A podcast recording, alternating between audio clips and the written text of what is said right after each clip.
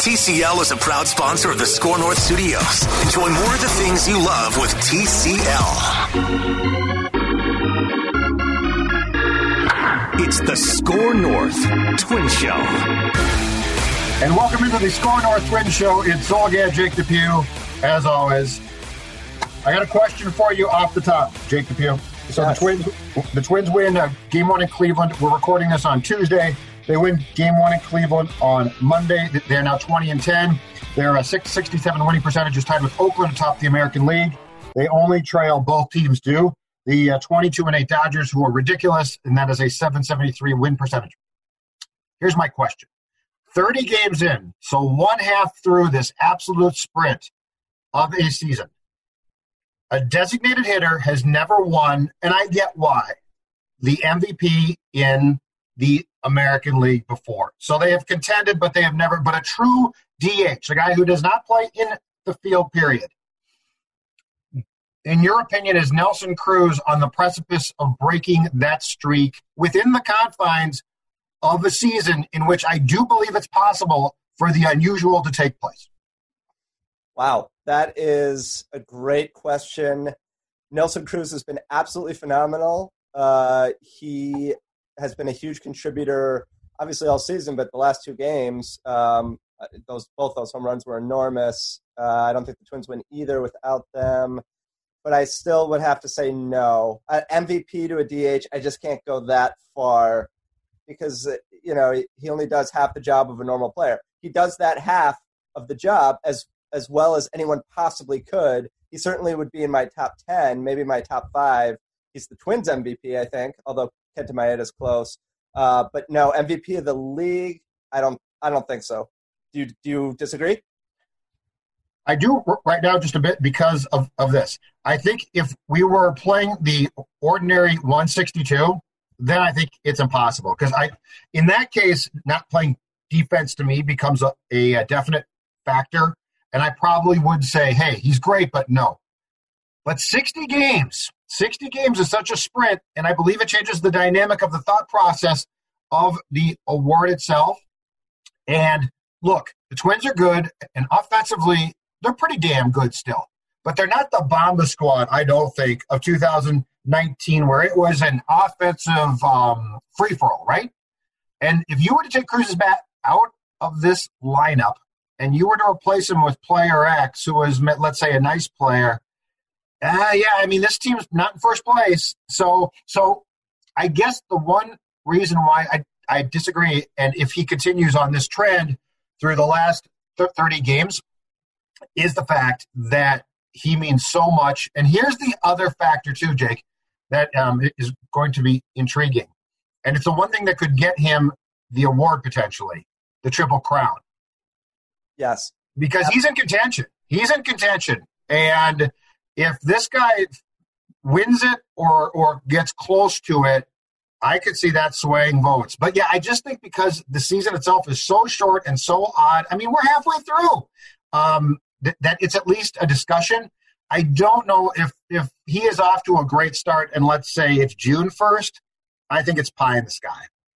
So, yeah, I mean, if he wins the triple crown, I think you have to put him in serious contention. I mean, they gave it to Miguel Cabrera the year he won the Triple Crown, even though Mike Trout, uh, at least in my view and in the view of analytics, you know, WAR and things like that, was a much better player. Um, yep. Here's another thing with Cruz. Now that Miguel Sano's bat is heating up, he provides protection for Cruz, right? So the last two games where Cruz hit big home runs and Sano was a huge contributor too, Sano hit right after Cruz. Cruz hit three in the lineup, Sano was four you can't pitch around Nelson Cruz when Miguel Sano is this hot. So he's getting a lot more pitches to hit than he would be if you know uh, somebody like Arraez was behind him, or you know Mitch Garver when he was struggling, or Marwin Gonzalez. Those are all nice hitters, but they're not Miguel Sano when Miguel Sano is going right. So Absolutely. that I think is part of the reason uh, that Cruz has been so good lately. It, you know, Sano provides protection, and he just he adds another potent bat. You just can't pitch around him. So but but to get back to your original point, if he wins the triple crown, he has to be a top three MVP guy. I, I just I can't go there with DHs, um, even in this wonky sixty game season. But I understand your point completely. I mean, he's forty years old too, which is just oh. unbelievable. It's incredible. He's going to get Miguel. paid. He is Miguel, what's your take? Because it does seem it, it seems that Jake Depew, there's two camps here, right? The we love Miguel camp, back off, it's gonna be fine, he's the greatest thing, and right now he's unbelievable, right? Or the oh man, he's not that good, blah blah. What's your take? Because I feel like personally we know exactly who he is now, which is this roller coaster ride. And when the roller coaster's at the top of the Sano ride, it's fantastic. And when it's at the bottom, it's pretty bad. Um, but do, do you are you now convinced that he's found greatness and this is it, or or do you go more towards, hey, look, he's fantastic now, but I know that at some point in time it's going to come back down, and he's going to go through a stretch where he strikes out 18 times and 14 at bats, which is impossible to do.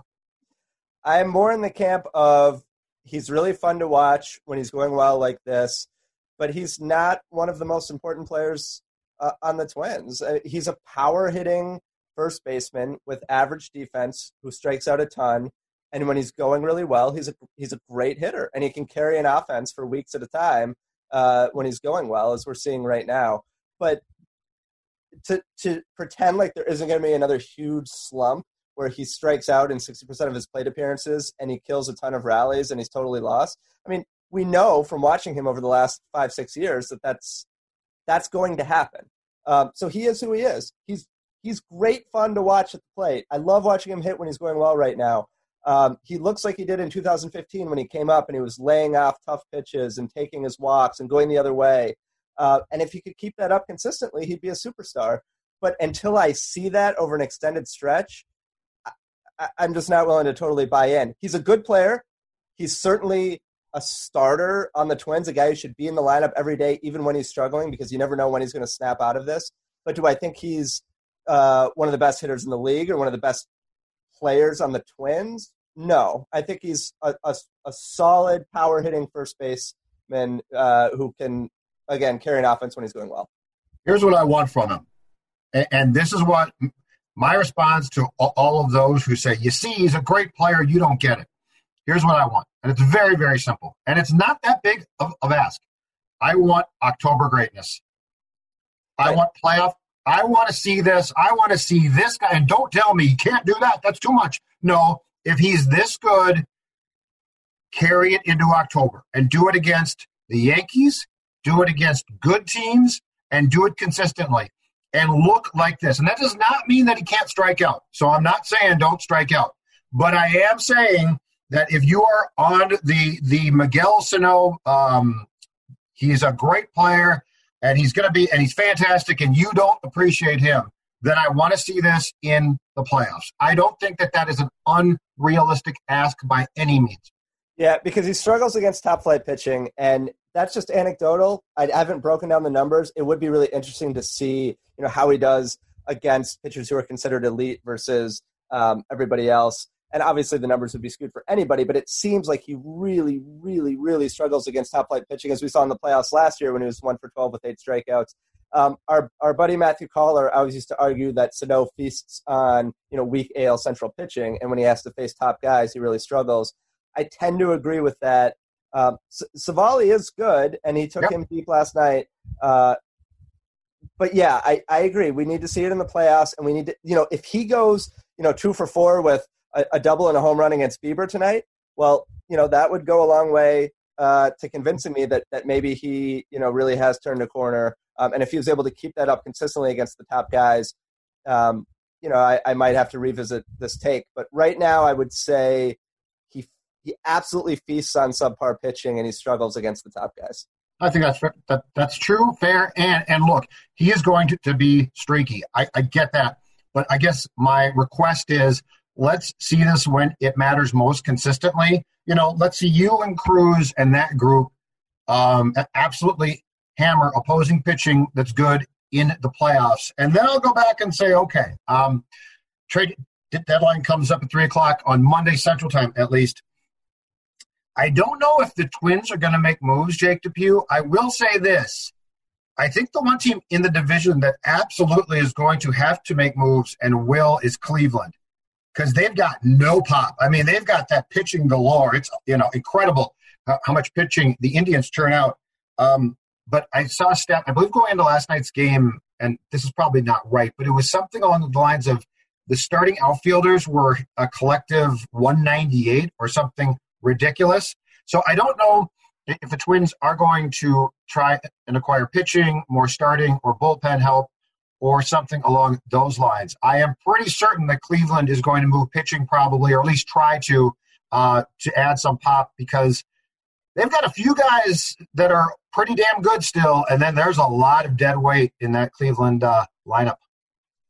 So it'll be really interesting to see whether they bring Clevinger back Wednesday. Right now, Adam Plutko is scheduled to pitch Wednesday against the Twins. If they don't bring Clevinger back uh, from his, uh, I don't know what you want to call it. I mean, he got demoted, obviously, but it was obviously because he went out, and that was the right decision. Him and Plesac, um, his relegation, I guess.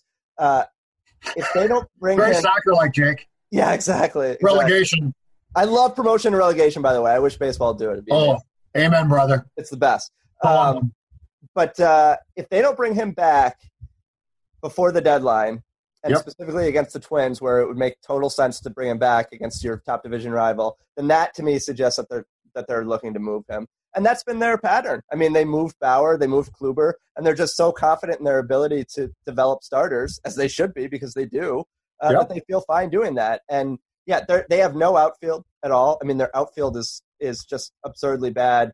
Um, Jose Ramirez is struggling. Franmil Reyes has been up and down uh, in terms of his consistency. He's kind of Sano like to me. Uh, so yeah, I mean, if they really want to compete, I think they can get through the first round of the playoffs no matter what because of that rotation. Yep. If they want to make a deep run in October, they need to add offense, and so it would make sense to move a Clevinger, maybe a Plesac. You'd get less for him, but uh, move somebody like that to get uh, a couple of power bats or a, a power bat and a prospect. I did hear that uh, there is at least speculation out there that they are possibly going to move, and this is not going to surprise you at all, Clevinger to the Yankees for a package that would bring back Clint Frazier, the outfielder who has had consistent problems breaking through to play for the Yankees. But I think he was the fifth overall pick when Cleveland took him, and uh, he would basically, I believe, immediately become their best outfielder by default because, as you said, the rest of their uh, outfield can't hit. So if that happens, th- that makes the rest of the life for the American League that much tougher. Um, but yeah, I, that would not surprise me. But I just I watched Cleveland again last night, and they just don't really have a chance. I mean, they they don't. They've got, as I said, they've got a few guys that can get on base and have a little bit of pop, but from about five on down or six on down, they are just they don't have much at all. So yeah, I mean when they had that leadoff double against Romo, uh, so it was in the eighth. They had the leadoff double against Romo, uh, and then I believe they brought up. Let me check to make sure I have this right. Um, yeah, so Naquin doubled the leadoff, and then they have yep. Jordan Luplow, who grounds out to short, Roberto Perez, and Greg Allen yeah. and they have no pinch hitting options off the bench. Like that to me, you know, when you desperately need a run and you've got a runner at second with no outs in the bottom of the eighth down by one, and that's who you're sending up, it was like, wow, this team is desperate for offense. Oh yeah, yeah, it, it's bad. Um, d- does it bug you at all? And I tweeted about this last night when it took place, and I got a bunch of tweets back that implied that, that it bugged me. And basically, what I was trying to tweet out was an observation. Okay, so I'm not bothered by, by this one bit. I'm fairly certain that Sergio Romo is going to get a teammate hit by a pitch thrown at very soon or start a bench clearing brawl. Now, here's why I don't mind it. Like, I think it's going to happen, and there will be people who object. But this Twins team, Jake, is so laid back, right? Starts with Rocco, incredibly laid back. Nelson Cruz, you know, I don't think that he is is like Mr. Intensity. I think he's Mr. Professional. Um, I like what Sergio brings. All of that being said, you know, it started with the uh, uh, Royals game here and then carried on. And I think it was uh, Naquin doubled off Sergio last night. Sergio went behind third base to back up third. And I don't know if some guys from the Cleveland dugout were chirping at him, but he definitely chirped back. It got a little bit uh, tense. But this guy definitely adds an element that this Twins team fundamentally and personality wise lacks. I like it. I do think that someone's going to charge the mound or or something is going to start. Not saying that's a bad thing, just saying that as an observation. Yeah, I I I love it. I love that he chirped Soler after he struck him out. Uh, I love that he was chirping with with Cleveland's dugout. That's fun. It adds intensity, and like you said, the Twins need that. They they are such a laid back team, and I think for the most part that's a good thing, especially over a 162 game marathon in a normal year. Um, but Donaldson and Romo, I love the intensity that they bring. Now, if that leads to a bench clearing brawl and a bunch of suspensions, obviously that's an issue, and especially in a short year, you don't want to get a bunch of guys suspended. But but I'm okay with it. I'm okay with it because it, they need that, man. I mean, and they're going to need that in the playoffs. You know, I mean, this is a team that has pretty much laid down in the playoffs. Uh, you know, over the last what I mean, they're 0 16 in their last 16 playoff games, and I know that has little to do with uh, this group other than last year. But I, just the Twins are not the type of organization generally that that does that type of thing that gets into brawls that's really intense and I think they need a little more of that. And so I'm I, am i am happy that Romo's doing it. He's a veteran. He's if you want to do the old school baseball thing. He's earned the right to to sort of act that way and and chirp. Um, so I don't have a problem with it. Hopefully there are no brawls, but I think it's great and I think it's entertaining and and uh, I, I love Romo. I love Romo. I think he's pitching a little bit over his head maybe right now, but I love. So do I. I think he's used a little bit too much right now. Like I don't think it's his fault. I I just think that look, he's really smart and he doesn't th- throw hard, but I, I think he could d- definitely be put under the crafty tag as far as a veteran savvy pitcher goes. Uh, I probably wouldn't use him as much as they do, but the chirping and the not, I mean, he doesn't shut up, which I think is great. And it's fun. He, he makes baseball fun. And you know what? If the Royals don't like it or Cleveland, I say, who cares? But unfortunately, in baseball, retribution a big thing, right? So if your guy talked, then we, you know, then it's trouble. So, but yeah, I, I thought last night there's going to be something here at some point in time that somebody is going to snap, which is fine and it's fun. But I do come back to the one thing that you said, which is be careful because if you go out there and you get a guy suspended for five games in a year like this, that's a lot of baseball games.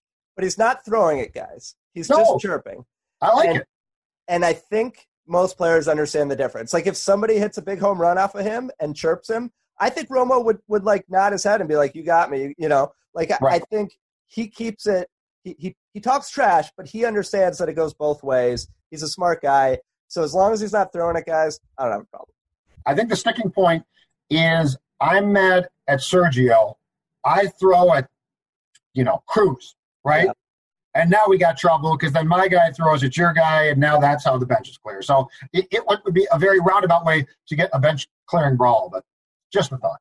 No, it's it, it it's great fun, right? It provides entertainment, and uh, I'm happy with that. All right, so baseball is fun because of of the differences, right? Like you can see different things on a daily basis, and and you don't know what to expect. But my God, Monday's game I thought was great fun. And by the way, hold on a second, I got the scorebook here. 314. So not a short game, okay? It felt like it flew by. I enjoyed it. Um, it's amazing that you can go from, and I say this with all due respect, the absolute piece of garbage that we saw on Sunday in Kansas City. Like that was that was nails on a chalkboard to me. My eyes were bleeding. That was so bad. We go from that game which I could not wait for it to, to end, and it wouldn't, till last night's game, where I'm thinking to, to myself, it might be going long, and I don't care. It's a fun game. It's pretty damn well pitched. It's close in a good way.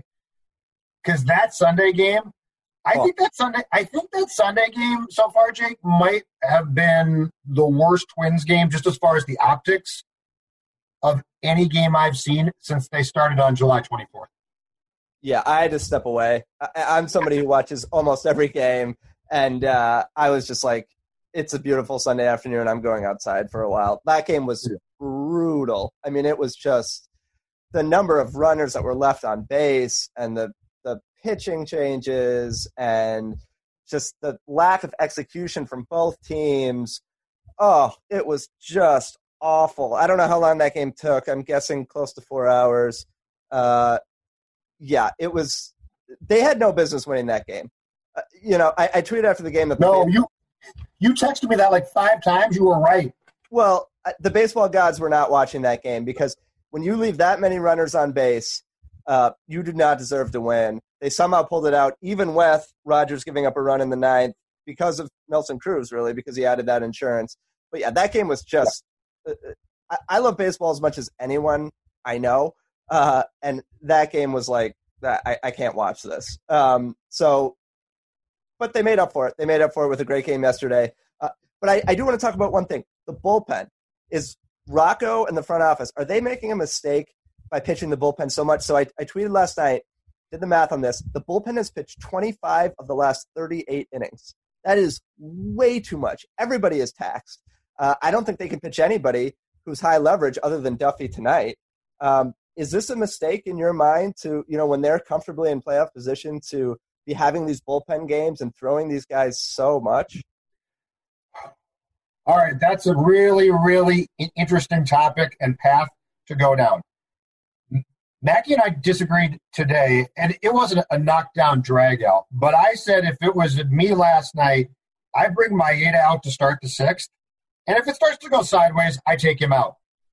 Phil's point was no, he threw uh, 100 plus pitches in his last game when he was so brilliant against the Brewers, and so it made uh, sense to take him out. Let's see here. I got the pitch count for him last night.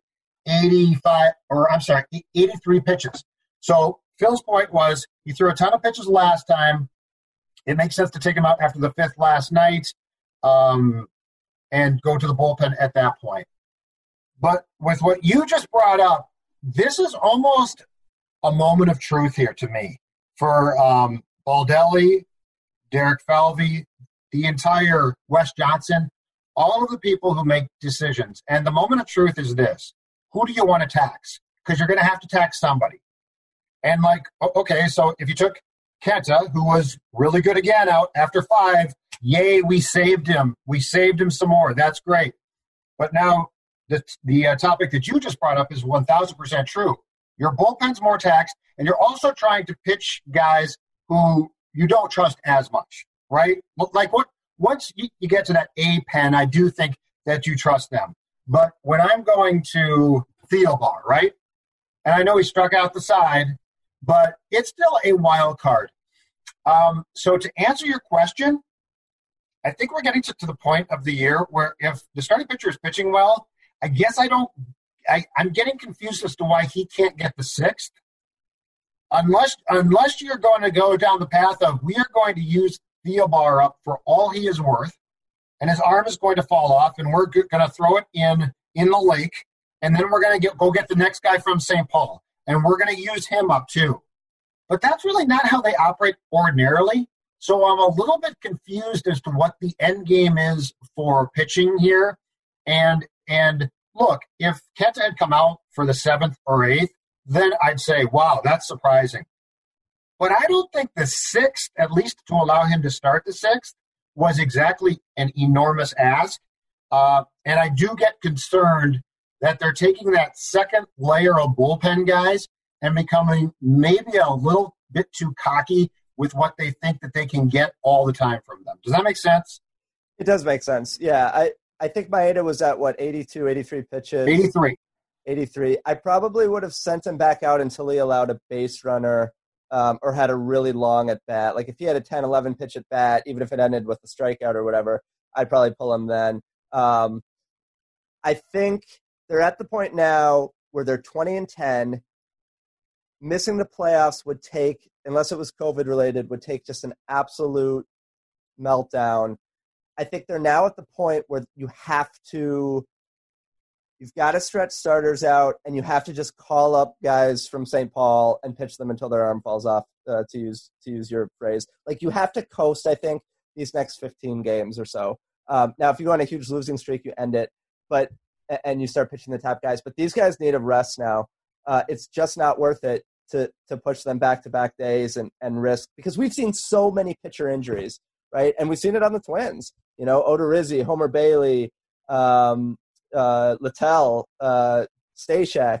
So like you can't risk these guys. They need to be healthy for October. And so if that means calling up a Duran or a Dakota Chalmers or even uh, Juan uh, Minaya, just you know, kind of random replacement level guys, and have them pitch big innings over the next few games. I'm totally fine with that. They've pushed it as far as they can with this bullpen. I would say try to win one of the next two against Cleveland, though, and here's why: they're four and one against Cleveland. The first tiebreaker to break uh, a division tie is head to head, and there's no one game playoff. So you want to win six out of ten against Cleveland, right? That's really important because if you win six out of ten, it's like gaining an extra game because there's because there's no one game playoff. So I would push it maybe against Cleveland these next two games, but then you get into Detroit for four. You got to just take it easy. You can't push anybody in the bullpen against Detroit. How would you feel about finishing behind the Go-Go Sox? Because because here come the White Sox. Like oh, yeah. the White Sox, this is a scary team, man. They're they're young, energetic, literally, I think, in their minds, have nothing to uh, lose. You can keep your Twins Bomba squad. I'll take the White Sox Bomba squad. Um, so if if you went with your strategy, and you know, let's say you did fine, but you f- fell off a bit, and I'm with you, you're making the playoffs. Like you would have to actively quit the season not to. How would you feel finishing in front of Cleveland and behind the White Sox. I'm assuming that the I'm assuming the the White Sox are just basically going to keep rolling because they can hit so well, and I don't think there's any inherent pressure there. So it's going to be it's going to be the type of thing where it won't be shocking if they continue to play well for a while. Yeah, I would be fine. I don't think it matters. I don't think winning the division really matters uh, it, because seeding is totally irrelevant, right? Like you could finish as the number two seed uh, and face a seven seed who could be the White Sox, you know, because they might they could finish third in the Central, or you could uh, you know you could finish as the four and face the Yankees because the Rays end up winning that division in the first. Round. Like seeding is totally irrelevant. So I would be fine um, finishing behind the White Sox. Like obviously you prefer to finish ahead of them. You prefer to get the higher seed just because there's a better chance. I guess you're playing a weaker team. Um, but yeah, I, I, I mean, I, I, think the White Sox are really good. I think their pitching is suspect, their defense is suspect. But didn't they? I believe they set the all-time record in a three-game series for home runs against the Cubs. They might have. I have to double check that. Abreu hit, I believe, six. Six in the series. Yep. So I think I would want to avoid the White Sox first round, just like I'd want to avoid Cleveland first round, um, for very for completely opposite reasons, right? Uh, but yeah, I don't think it really matters where you finish. Uh, and which I which I realize sort of negates my other point about pushing it against Cleveland to get the tiebreaker.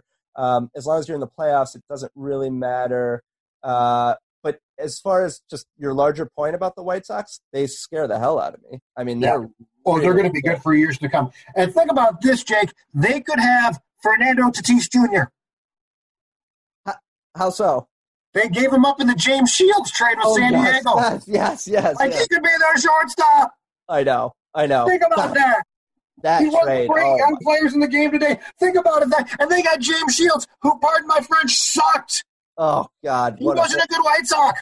I forgot about. I forgot that they. How'd you like him to be in your division with the kid in, you know, with the kid in center field there, and all the pitching in Cleveland? Woo! Yeah. Oh, sorry. The Central. Let me ask you this quickly, Judd. Is the Central the best division in baseball? Because I think you can make a legitimate argument that it is. It might be. Yeah, you know what? It boy, the American League East is not now, right? I mean, um, the American League East is down. You know, uh, I know. Boston's terrible. Uh, Baltimore. The American League West is weird. Like Oakland's always good in some weird way, and the Angels, who have one of the best players in the game today, are not that good. Not that good. They're horrible. They're nine and twenty-one. Yeah, I, I think the um, Central's the best division in baseball. It's unbelievable. No, I'm trying to think of National League divisions too. You know, they the West has the Dodgers, which are just a great team, and the Padres are coming. The West, the West in the National League might be pretty good here, to, but yeah, you might have a, you might be right. No right division. Now, right no now, division has three teams. No division has three legitimately good teams the way the Central does. You're right. Well, it's going to be fun, but uh, my God, Fernando Tatis in Chicago. Woo-hoo! All right, we are done for uh, today. We will be back to record one of these on uh, Thursday, um, recapping the last uh, couple days then as the Twins will have wrapped up their series with Cleveland, and then you and Doogie are going to do a uh, SKOR North Twins podcast on Friday about the trade deadline, correct? Yeah, we're going to do a trade deadline special. Lots of reckless, uh, reckless speculation in that one, I'm sure. Uh, Doogie should have some some good nuggets to drop on us. All right, he's Jake. I'm Judd. We will uh, talk to you later. To be your best every day, you need proven quality sleep every night. Science proves your best sleep is vital to your mental, emotional, and physical health. And that's where the sleep number bed comes in. And let me tell you, ever since I've had it, my sleep IQ score is just going higher and higher. And did you know 8 out of 10 couples say that one of them sleeps too hot or too cold? Science tells us regulating your sleep temperature leads to higher quality sleep. For many couples, temperature struggles are a real challenge. So here are some tips to help you both sleep just right. Look for beds designed with temperature benefits such as the new Sleep Number Climate 360 smart bed that actively warms and cools each side so you both sleep blissfully comfortable. And now save 40% on the Sleep Number 360 special edition smart bed. Plus special financing for a limited time. Only at Sleep Number stores or sleepnumber.com slash podcast one. Sleep Number, the official sleep and wellness partner of the National Football League. Subject to credit approval, minimum monthly payments required. See sleepnumber.com for details.